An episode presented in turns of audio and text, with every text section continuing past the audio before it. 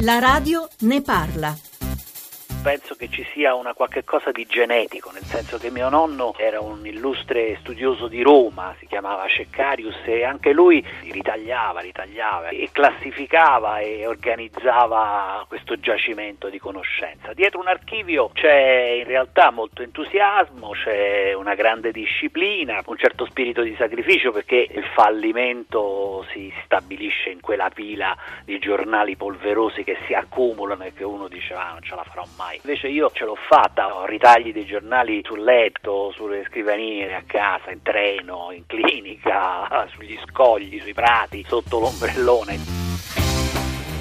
19 armadi, una specie di torre di 45 metri proprio come estensione. Con questa immagine Filippo Ceccarelli, firma di spicco di grandi quotidiani italiani, ci dà l'idea del suo enorme archivio cartaceo. Da oggi è affidato alla biblioteca della Camera dei Deputati, ma cosa contiene? C'è storia d'Italia ultimi 40 anni e in qualche maniera c'è anche un po' la storia del giornalismo politico. Questo enorme giacimento di conoscenza, di memoria a disposizione del pubblico in una struttura viva e prestigiosa come quella appunto della biblioteca della Camera dei Deputati. Questo significa poter fare tanti libri, tanti articoli, tante tesi di laurea. Quanti più studiosi, giornalisti, studenti, curiosi entreranno in relazione con questa montagna di carta, tanto più io sarò lieto con la speranza che serva a qualche cosa anche in un momento in cui la memoria viene meno per ragioni che non sono solo diciamo di tipo tecnologico, ma che hanno a che fare con il passaggio della storia, eh, per cui addirittura pensano di mettere nelle leggi il diritto allo all'oblio, ecco, magari uno stabilisce che insieme al diritto all'oblio ci sia anche un po' il dovere della memoria perché è una cosa anche utile, insomma. Qualcuno l'ha definita l'uomo di carta perché nella società del copia e incolla lei ha preferito il ritaglia e colleziona. E